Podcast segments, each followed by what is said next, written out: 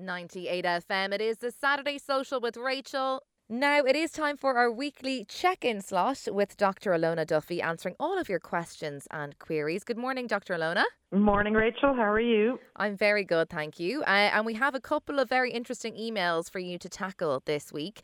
Uh, the first one doesn't have a name on it, uh, but they say, Good morning, doctor. My baby is five months old now, and besides the normal exhaustion of being a new parent, we're getting on great. I have to say, though, I feel really uncomfortable in my body now. I can't get used to the loose skin and stretch marks I've developed since having my baby.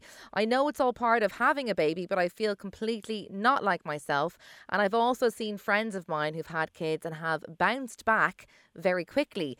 Uh, some you wouldn't be able to tell after a couple of months that they had a baby. Can you recommend anything to help me feel a bit more like me?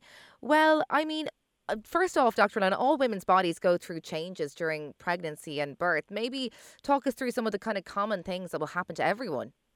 Yes, well, I think I think this is a really important question, and I want to thank this call for bringing in because I think there's so much pressure on us as women to to be perfect after mm. a baby, and all of that, a huge amount of that comes from social media and comes from maybe celebrities who don't actually let themselves be seen or a photograph of them be seen until they they're perfect. Yeah, they probably have nannies in, they've probably got their gym guy in, Personal and they're trainers. doing their training every day to make sure that they're perfect. Because look, their livelihood all depends on how they look and their image.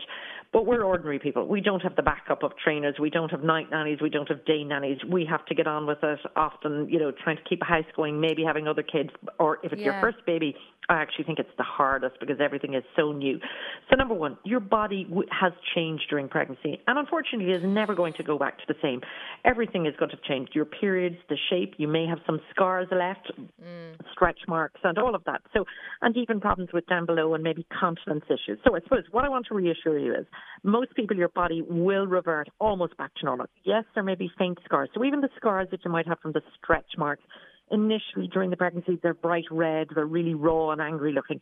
They will fade and become silver lined. So they're, they're war wounds and they're a reminder of everything that you went through to have your baby. So I see them as a positive badge of honour. Yeah. Things down below that can be a bit different, that can be very upsetting, and women often don't want to talk about it. And I think it, nobody wants to be scared before pregnancy, but sometimes maybe we should be a bit honest about things that end of days and even weeks after having a baby, it is really common to have a little bit of incontinence, meaning that loss of control. And I would say to you, Google a bit about it, you know, post delivery exercise. A lot of those are just to tone up and tighten those muscles. And initially after the delivery, actually you mightn't even be able to do them because you can't feel, you don't have the stretch. So it's a bit like having an elastic band that's been overstretched for ages. It loses its ability to boing back. But un- unlike an elastic band, our muscles will gain that tone again. You've got to keep at it, just keep working at Yeah. it. So again, the look of our body, that skin, that excess skin, because obviously as the bump was there, the skin had to be able to stretch over it, and like cling film, you had to have a bit extra. Give it time, gentle exercising, and I don't mean going heavy duty into workouts because you won't be fit for it and you'll be exhausted.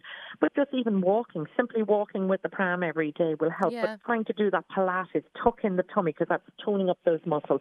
And with time, that skin, that floppy skin will actually kind of change because obviously you're you're generating new skin all the time. Things will tone up.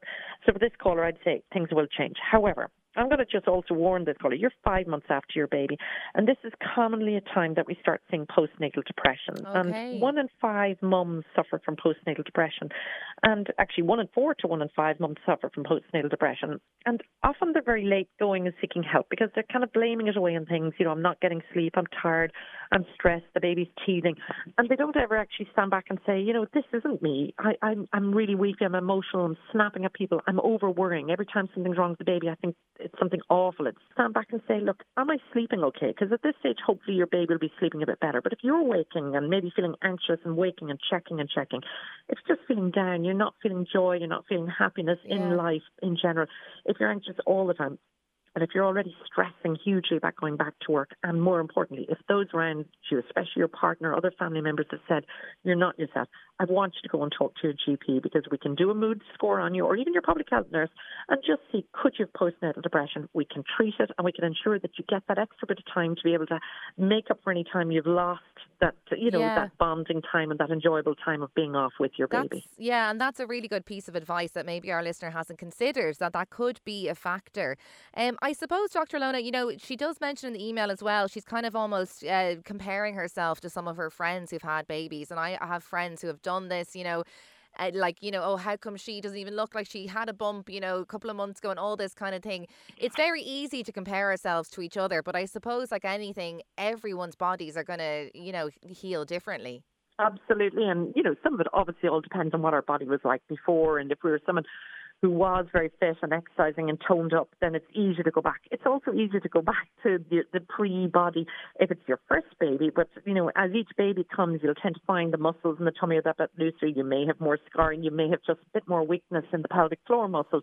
Mm. So it takes a lot more work, and and just that's the reality of it. We're we're using our bodies, we're wearing them away just like a joint, and it just is a bit slower. And I always kind of say it's easy for me sometimes because I'm a GP and I'm a GP in the small areas. So often I'll hear people saying, "Oh, look at your one, and she has it all," and I know that deep down, actually, she'd swap her life any day for somebody else's. So you never know what's going on. And while superficially everything may look okay. It is not easy having babies. It is hard work. Absolutely. Well, that was some great advice for our listener. And of course, uh, I'm sure many new mums who are listening in today.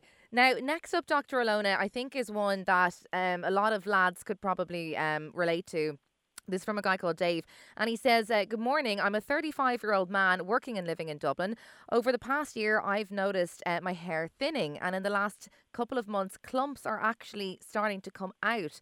As you can imagine, I'm not delighted about this. Uh, there isn't really a history of baldness in my family, so I'm wondering if it's genetic and if there's anything I can do to stop or slow down hair loss. Well, this seems to be a big worry for a lot of men in Dublin. Uh, so, first off, Dr. Lona, eh, you know, is thinning and baldness is it genetic?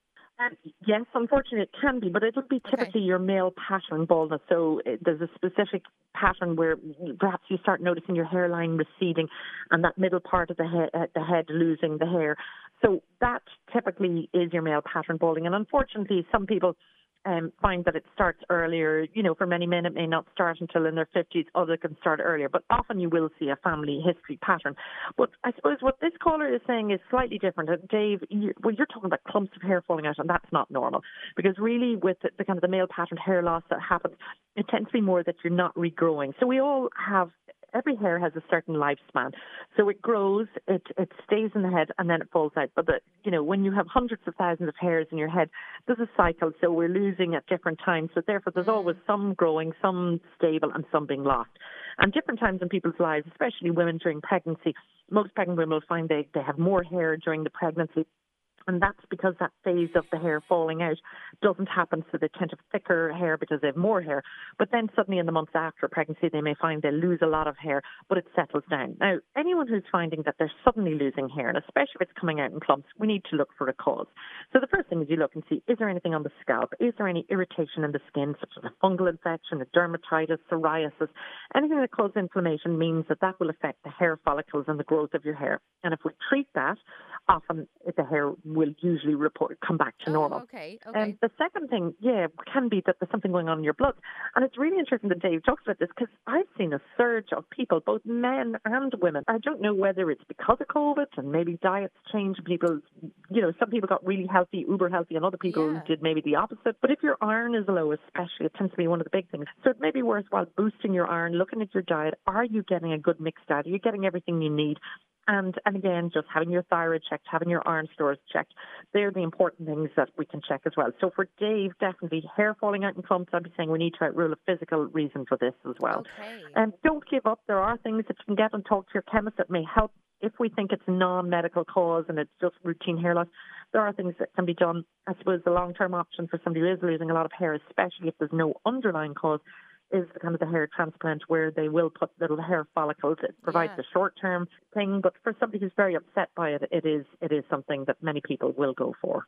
Yeah. But I, actually, I don't want to make it sound like Dave. I'm telling you that. I think Dave, listen to you losing clumps of hair.